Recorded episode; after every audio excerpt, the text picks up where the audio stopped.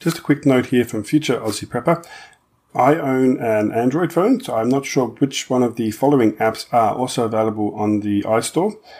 So you might have to have a look around and try and find an equivalent. And there may be something completely different, and there might be the exact same one. I cannot say. Anyway, let's get started with the episode. G'day everyone, Big Aussie Prepper here, and welcome back to the podcast. Today is episode 19, almost at the big 2-0. How about that? moving along nicely here. Today we're going to be talking about mobile phone apps, and I've got a few that I quite like, but I'd also like to know what, what ones you guys use. So I've broken down the apps on my phone into two sort of separate groups. First one is primarily sort of everyday and preparedness, whereas the second part is kind of less preparedness but still quite useful for anyone who is a prepper. So let's jump straight into these. The first one on my list, in no particular order, apart from maybe the ones that I found and listed in my phone, is the BOM Weather App, or Bureau of Meteorology. I should point out at this point that this list of apps, some of them are Australia specific and even state specific, so you might need to find a version that is more appropriate for you. The BOM weather app is Australia's number one weather app, and it gives me things like the obviously the forecast for the day, things like the current temperature and uh, weather conditions. It also gives me this really handy rain radar down the very bottom. If you scroll down the bottom of the app, you can get a radar showing you the rain coming in, and it's really interesting to watch sometimes. Where I live, the rain often, heavy storms often split and go either side of us. We're in quite a, I think, handy geographical position here.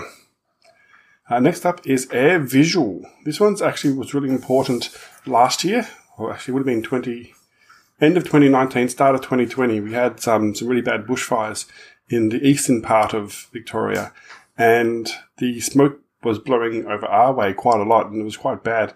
And Air Visual allowed me to see with some visualizations, funnily enough, of um, how good or bad the air quality was for that day. AirVisual is also an app you could use it in any country. You can actually scroll around the world and see what the air quality is like in different parts of the world too. Next on my list is the uh, Australia Topo Maps.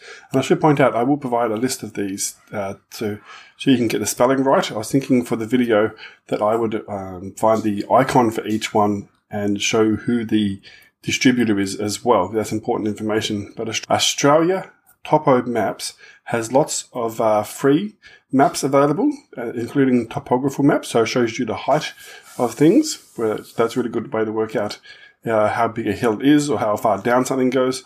It has lots of free maps and it has some pro features as well. So you can pay for additional maps, all sorts of different ones. It was very hard for me to find topographical maps, so I really quite like that one. The next one is the Compass Galaxy.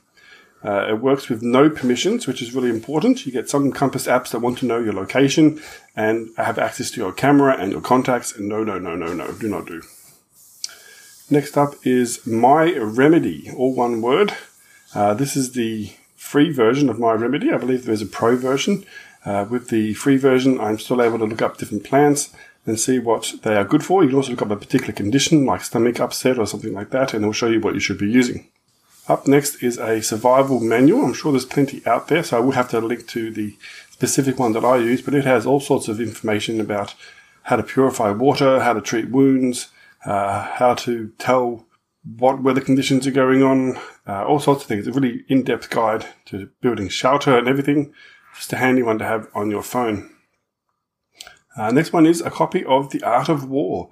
One I found also has two different uh, audio versions of it as well, so you can listen to it, and it has speed controls, which are also important for my audio.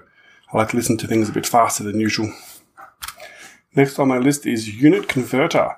Sometimes, particularly when you're dealing with things from America, and they say it's so many ounces, I want to know what that is equivalent in Australian. Is that fluid ounces, or is that you know pounds and ounces? And it's really confusing. So having a unit converter very handy.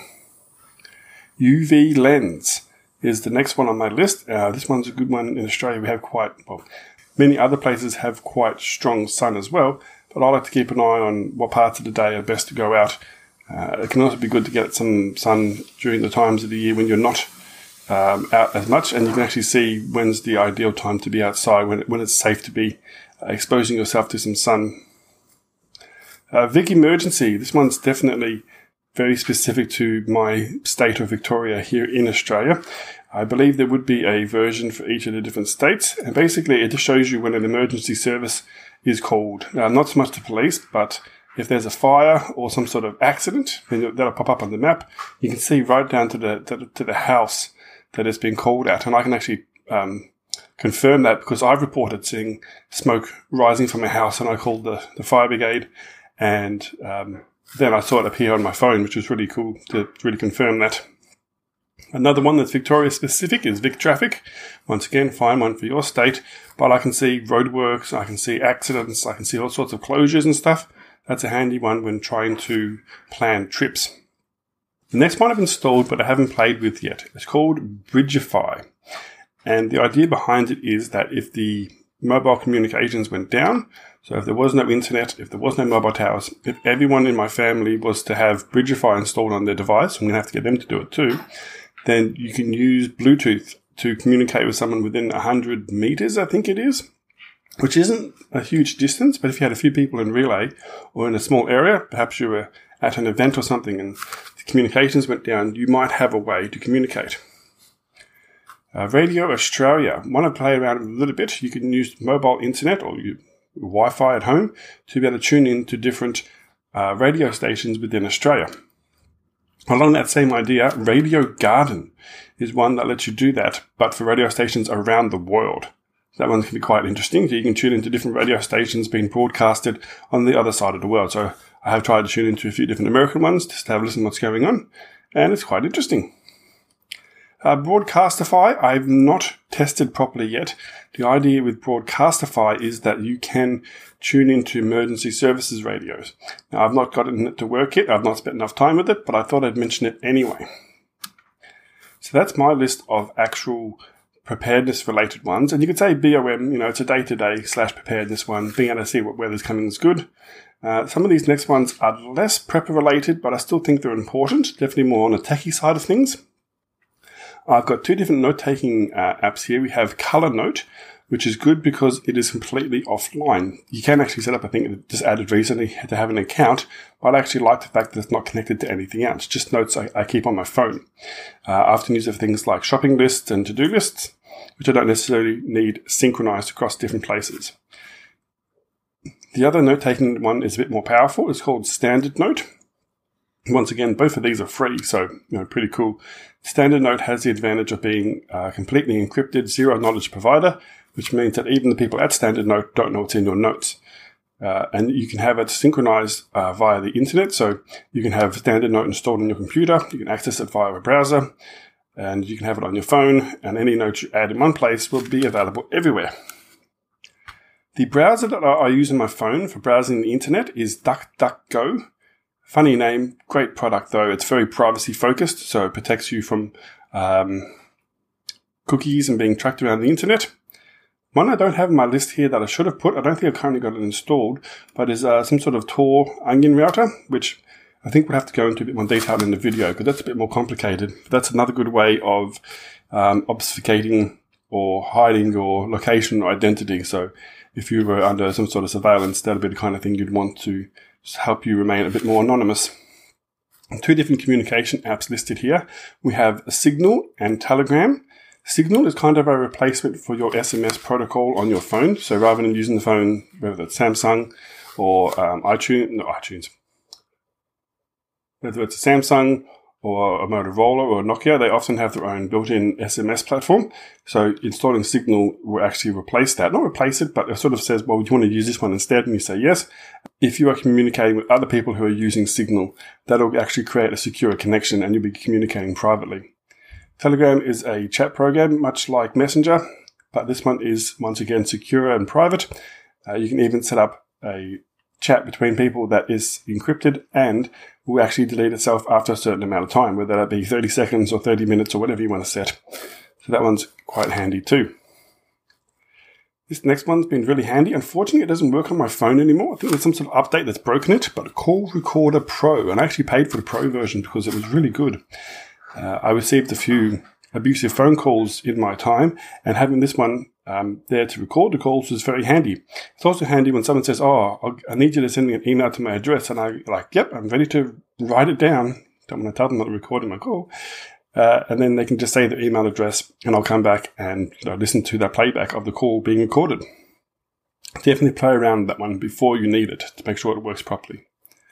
Uh, the next few are just sort of a bit more uh, entertainment focused. We have Smart Audiobook Player. We have a few audiobooks on my phone that I like to listen to. Got the whole Lord of the Rings saga there.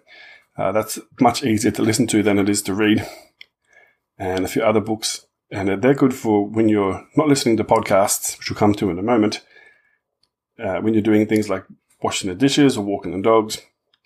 Uh, up next is voice recorder. It basically turns your phone into a, like a dictaphone.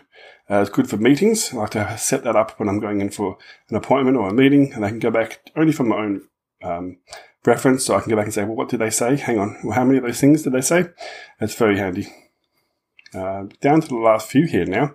White Noise is a really interesting app that is, once again, free, and it gives you many different options for creating different noises, whether it's the sound of a, a fan running, rain, thunder, uh, heavy traffic, um, people in a crowd. You can create all sorts of different soundscapes and combine them together. I find this one's handy if I need to sleep during the day. I put my earbuds in and I put this on just to block out some noise. It's actually called white noise because it has several different noise profiles, I guess you'd call them.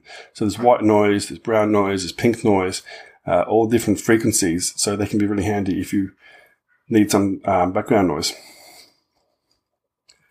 Second last on the list is Podcast Addict, my preferred podcast streaming service. There are quite a few different ones out there uh, Podcast Bean, and uh, can't think of the other names off the top of my head. Uh, Podcast Addict was the one that I found, and I've enjoyed it quite a lot. It has really good controls over the speed and playlist and stuff, so I'm quite happy with that one. And last on my list is Spotify. I don't use it as much these days. I'm more often listening to podcasts than music, but when I'm actually working and writing documentation, I'll have Spotify playing some uh, music. I like to listen to music when I'm working that does not have lyrics, so I've got a couple of different playlists classical music and some other music, all without any lyrics. So I have quite a few other apps on my phone, but those are the main ones I wanted to talk about. I'd be interested to find out what you guys use. If you've used uh, Bridgefy, or what was the other one? Uh, Broadcastify. People like to add fi on the end of things, it seems. Uh, I'd be really interested to hear your experiences with them and any other apps that you think that I should add to my arsenal for my phone. So that's all for today. So until next time, and as always, if you can't beat a grey man, beat a big man. See yous.